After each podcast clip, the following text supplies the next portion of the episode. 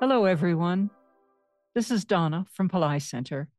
My spiritual name is Rani, and we warmly welcome you to another episode of our Pillai Center podcast. In this audio, Dr. Pillai shares a message about the three different paths of enlightenment and which can be considered the quickest and most effective path to gain God consciousness. Let's listen now to Dr. Pillai's message to learn more. I want to talk about different paths of enlightenment. We have been talking about the third eye and awakening the third eye. It is the path of yoga. Yoga is a spiritual exercise to activate the psychophysical system. Yoga is just only one branch, but a very effective one, very scientific as well. But then there are other paths as well. Yoga is not simply the awakening of the third eye, it is also about controlling your breath, pranayama, concentrations, contemplation, trance, inducing trance conditions. All these belong to the path of yoga. There is a path of knowledge, analysis. What is life? What is consciousness primarily? How do we enhance our conscious potentials? What's the thought? How do we think?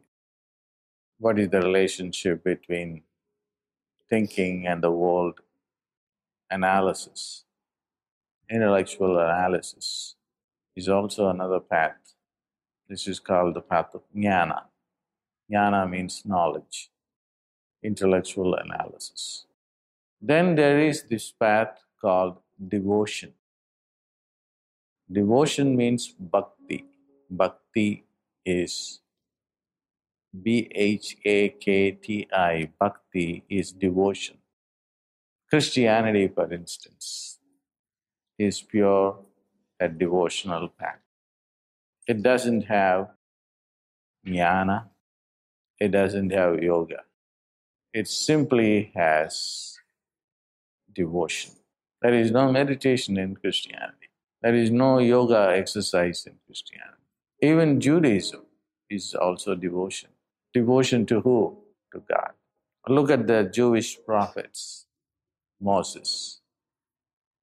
He is directly in contact with the divine and he gets messages from the divine and delivers it. And what God wants from them is total, total devotion to Him. If you read the Ten Commandments, it's God demanding complete allegiance, devotion to Him. It's a one on one relationship. Jesus also said the same thing. You know, he had a personal relationship with God. What you talk about is just faith.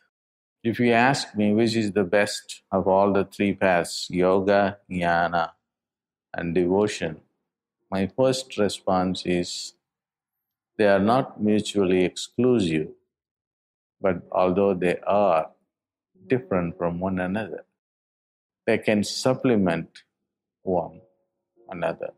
But if you want a very straightforward answer, I would say the best path is devotion. Because in devotion, you lose your mind, you lose your analysis. Devotion is just a love affair, totally in love with God, totally in love with Jesus. Once Napoleon said, I am not a great leader, although I have had a lot of success. He said, the greatest leader that ever came to the earth plane was Jesus Christ. I have a big army of people. That doesn't mean anything because they don't love me. They fear me. They have other interests. But with Jesus, He doesn't pay anyone. They do it on a voluntary basis. And he has a huge army of people who are doing this. And how is he able to do that? Through love. Jesus truly, truly, truly loved people. Look at the prayer he had.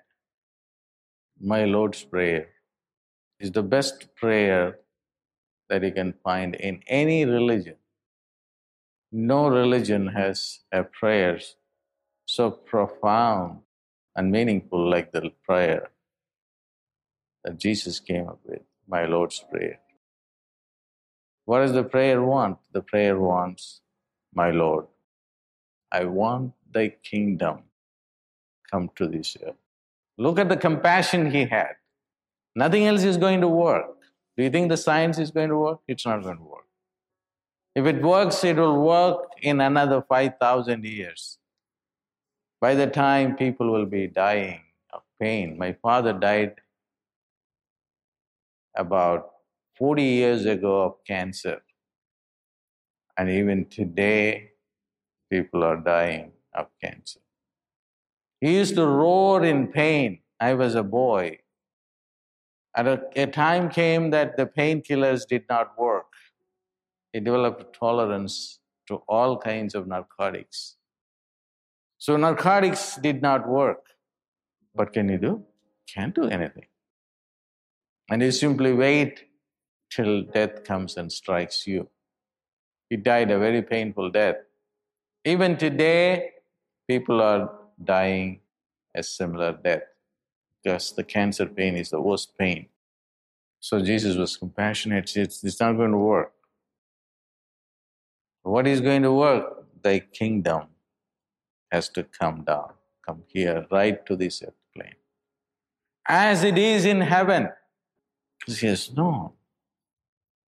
Life is so beautiful. Life is so blissful in heaven. There is no suffering whatsoever.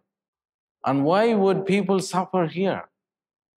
So come and bring that kingdom down here. And that's the prayer. Thy kingdom has to come here. Until then, I have to live. He was a realist because he knew his own limitations. That's why he said, With my Father, everything is possible. He never said that. With me, everything is possible. He said, Well, I got to live until thy kingdom comes down. Give me my daily bread. Don't lead me to temptations. Because once you are tempted, then you will have very, very little time for God. You will have more time for wine and women. Just go and take a statistics of people who fly in private jets. You know what do they do all the time? What? Huh? Drink. They drink. They drink wine. Or go to the even first class. If you travel from